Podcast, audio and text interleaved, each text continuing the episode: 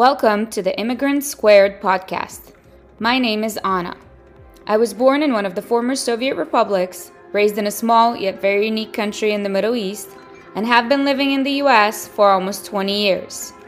I've always been curious about different languages, cuisines, music, and traditions. I also always had a desire to help people become their best self. I invite you to join me on an adventure throughout the world as I discover immigrants' stories learn about new cultures, and together we find new ways to help immigrants unlock their potential. Welcome to episode number 10 of the Immigrant Squared podcast the journey from Argentina to running a Mexican restaurant in Colorado. Where is your accent from? Our guest today is Betty Artes, who was born in Buenos Aires, Argentina, and immigrated to the US. Betty shares her journey coming to the US with her family how she started in her career as a bilingual teacher, and later her dream came true and she was running a Mexican restaurant. Welcome to the Immigrant Squared podcast. Today we have a special guest, Betty Artes. Welcome to the podcast, Betty. Hi, Anna. Thanks for having me here.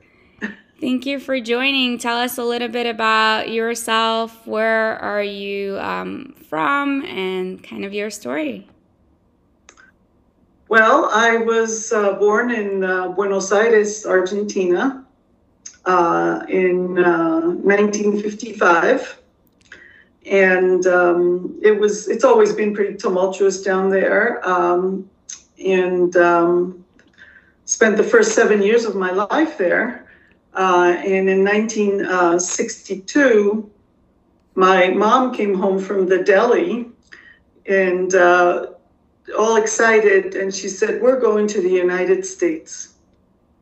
Uh, of course, uh, my older sister and I had no clue, um, and we didn't speak any other language besides Spanish. Um, so my parents were um, excited um, for many reasons. Um, they had had an experience uh, with uh, during the Peron era, yeah. where uh, my dad was um, at the deli also, and made a comment about um, how expensive things had gotten. And uh, that evening, uh, got a knock on the door, and um, they took him to jail. Mm-hmm. Um, not for very long, thank God, but it was such a scare for freedom loving people, I guess. Absolutely. um, yeah. So, uh, when did you uh, come to the United States? Well, in this November, it'll be 60 years ago, in 1962, right during the Cuban Missile Crisis. That's another whole story. Uh, we had sold everything. My parents had gotten all the paperwork um, and gotten our visas. Um, and it's interesting because uh, we were a family of five, including my grandmother. She, my mother's mom, she lived with us, um, very traditionally Latino and um, they applied for a visa for my grandmother as well to come with us. but she was originally from Italy and uh, never gotten um, Argentinian citizenship, never bothered to get. Um, so uh, when it came time to get visas, uh, we all got visas as Argentines, but my grandmother was told that the Italian quota had been filled. So she was not able to come with us. Oh. We had to leave her behind. Not for long. Uh, we were able to manage to get her um, a visa.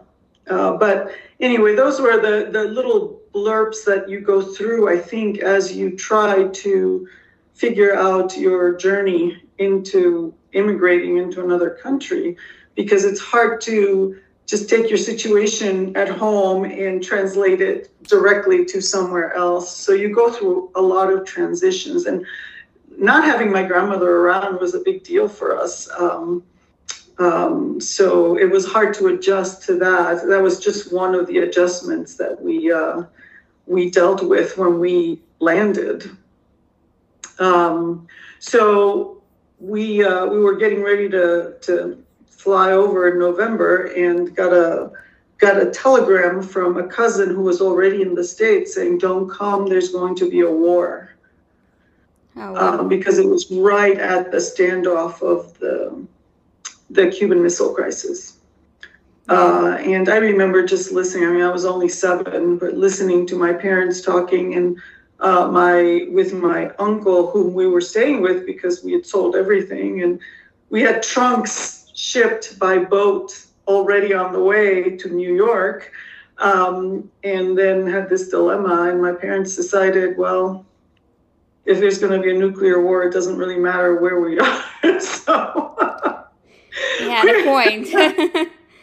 yeah, that is terrible. Yeah, so we that's what um, so we landed, um, took a, a plane to uh, to New York, and stopped in Trinidad. Um, it was one of those propeller planes back in the 60s. Um, and landed in New York, and that's where the story starts with our immigration. I mean, um, it was just assimilation of all kinds of um, temperature. It was freezing cold at that time in November, and and we, I mean, in Argentina it gets cold, but it doesn't snow. Um, so temperature, flavors, the food was so different, and um, um, language didn't know any English or very little. My both my parents luckily were bilingual. They my dad's mom uh, was British, so um, he spoke English first. Uh, and my mom had um, learned English also. Uh, she was a bilingual secretary in Argentina. So she, they were all, they were much better equipped than a lot of immigrants who come in and really don't know the language. But my sister and I didn't. So we, um, my parents got us in school, and I was put in a a grade above what I was supposed to be in because I was tall. Is what they said. That's interesting. Um, yeah, yeah, and then put in the front of the class in a little desk in the corner and just trying to learn by osmosis, really. Uh, there were no programs, no um, anything. It was just, okay. no English as a second language classes? No, there were no ESL classes. Well, and that's what motivated me to my first career as a uh, as a bilingual teacher um, I um, learned pretty quickly. and my sister and I progressed through school. We had a lot of support at home. Um, and um, went um, to um, living in New York, went to Brooklyn College, uh, which had the first bilingual education program, actual degree in bilingual education. Um, so that was really awesome. And I taught um, I taught school in New York um, through the bilingual education programs that had just started because that was in the seventies. Yeah. Yeah, I guess so, I was very lucky when I came here almost 20 years ago. There were so many ESL programs. It wasn't only English, it was also like, um, I think it was world history, and biology, they created separate sections for um, students uh, who's for whom English was a second language. So that's definitely fortunate. What was the um, most, I guess, challenging part for you uh, when you immigrated, other than language?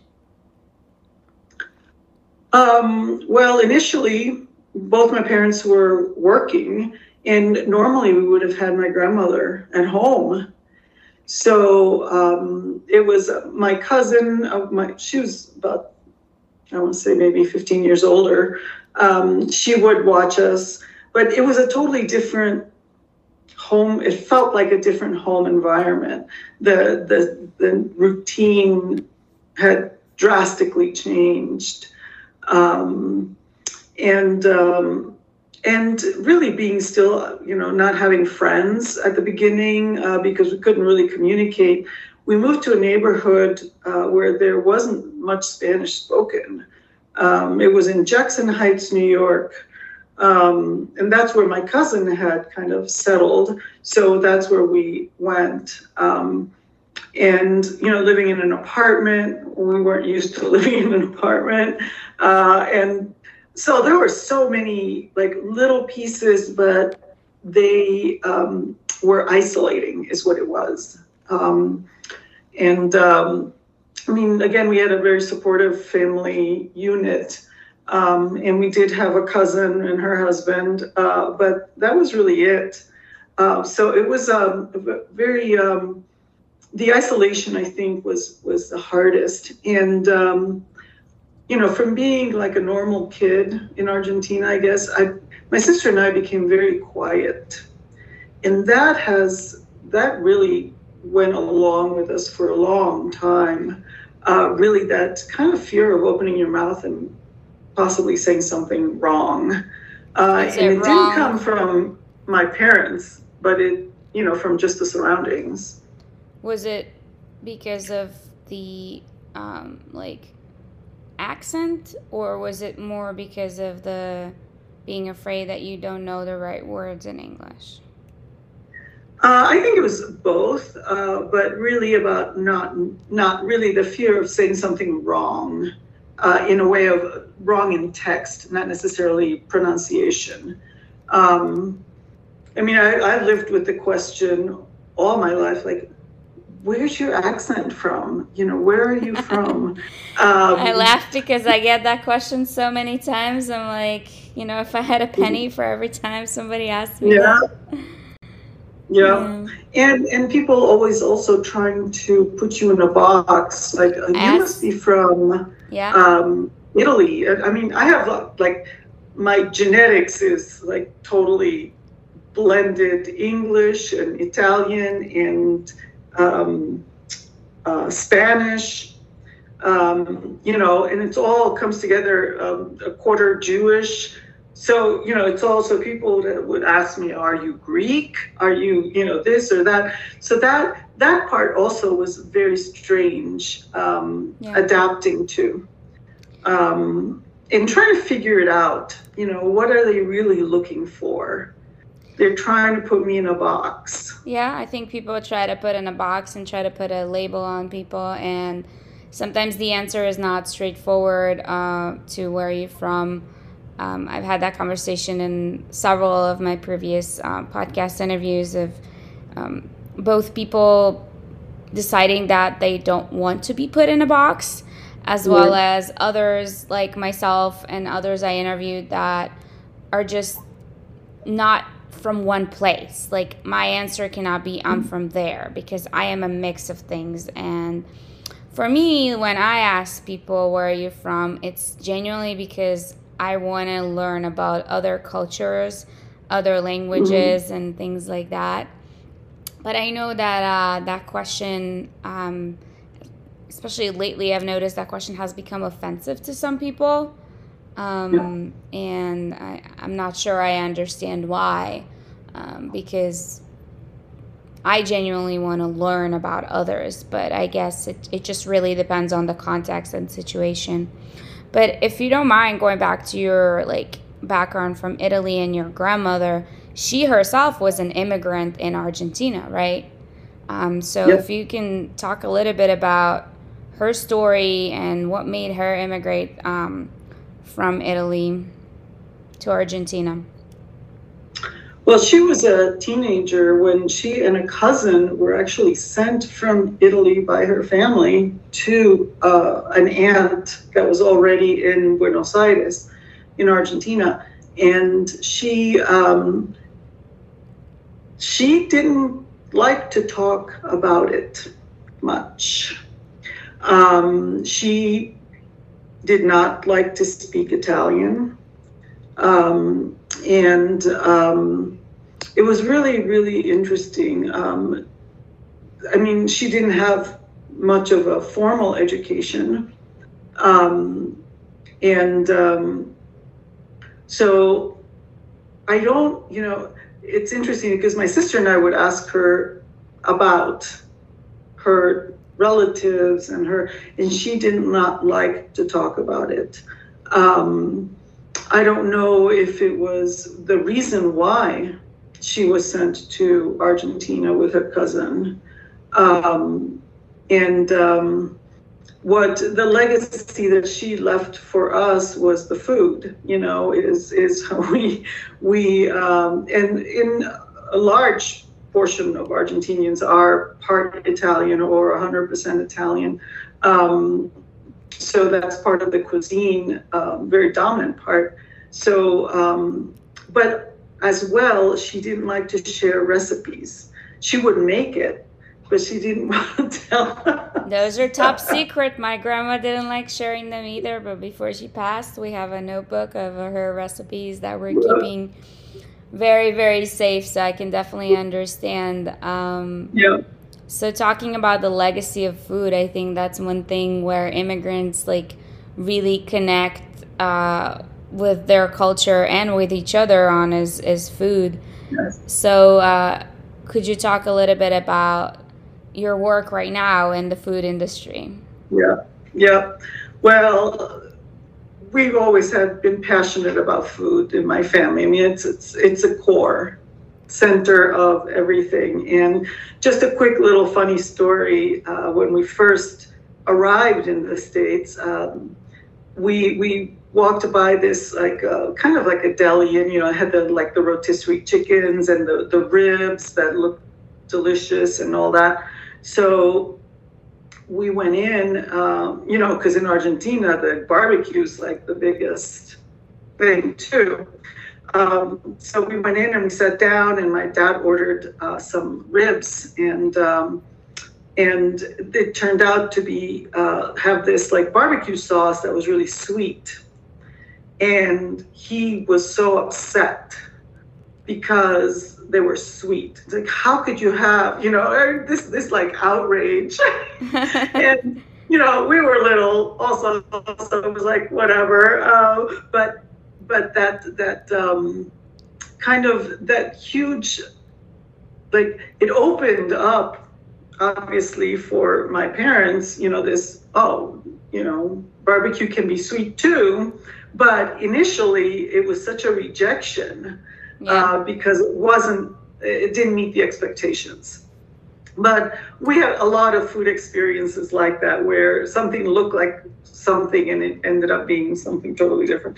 Um, but um, so the my getting into the food industry is kind of like, well, uh, I've had a lot of different careers, and um, when um, when we um, my my husband, my ex-husband, and my kids, we moved to Colorado um, I had the opportunity to uh, be a part of this amazing uh, Mexican restaurant. And um, again, Colorado just opened up our our menu, family menu, um, uh, because of the, the Southwestern influence. Um, and um, so I became involved, and one of the owners of this Mexican restaurant that has a had a 20 year legacy. I mean, we were open from 94 to 2014. And in the meantime, um, I mean, it was for me, it was a dream come true. When I had a family meeting uh, with my kids who were then like 10 and 5 and my ex, um, we talked about my getting involved in this restaurant. Uh, my older son, who was 10, uh, David, he said, Mom, you have to follow your dreams. And my dream had always been to have a, uh, a small restaurant that I could make people happy with food. Not have to make money. Well, that's and that's the key. Don't ever say that. Yeah. Uh, but it was really about making making people happy. You know, inside that feeling of satisfaction and the food has some transferred love in it. And that's exactly what we did at this restaurant. It was a huge location with seating 350 people. Wow. And that's that's a big undertaking. My business partner was Mexican, it was wonderful. Um, and I really I mean, we ran it. It was a 24 7 kind of thing. When you love something, you want to give it all you've got. Absolutely. So, um, so we did that for 20 years. And as a result of that, these sauces that um, we served, uh, and we, as on the encouragement of some customers, we entered this cook off, chili cook off in the community. And it was for a good cause and a lot of, you know, really good things. So we said, okay, you know, we'll just help get the word out or whatever. People will taste our food. Um, because it's hard to fill a 350 seater every single day. yeah. So, um, and this was at the very, this was in 96. So, so, we had been open for about a year and a half. And um, here's another little story that is really inspired me too. Um, when we were getting ready for this chili cook off, Ernesto was in the back in the kitchen. It was kind of in the middle of the day. And he was like putting together his like special chili, you know, for this competition and for, um, and um, I was in the front of the house and a group of young people came in through the door. And um, I greeted them and they said, you know, we are missionaries and we are uh, we've been walking through the streets of Boulder, talking to young people about you know life and oh, I don't know. So they they were all, all in their maybe early twenties. Um, so they uh, they said, would you be able to feed us? You know, at no cost. and of course, I was like, sure, you know, come on in. They were they looked like they were tired and hungry. And so we, you know, we fed them and we talked and just really, really beautiful souls, you know, just good people. Um, and they were very happy when they left and all that. And um, a couple of days later, I uh, I got a well. So we went to the chili cook-off, and surprisingly, we won first place for our pork green chili. It was like the biggest thing. Wow. And it was so exciting. And and it made the papers.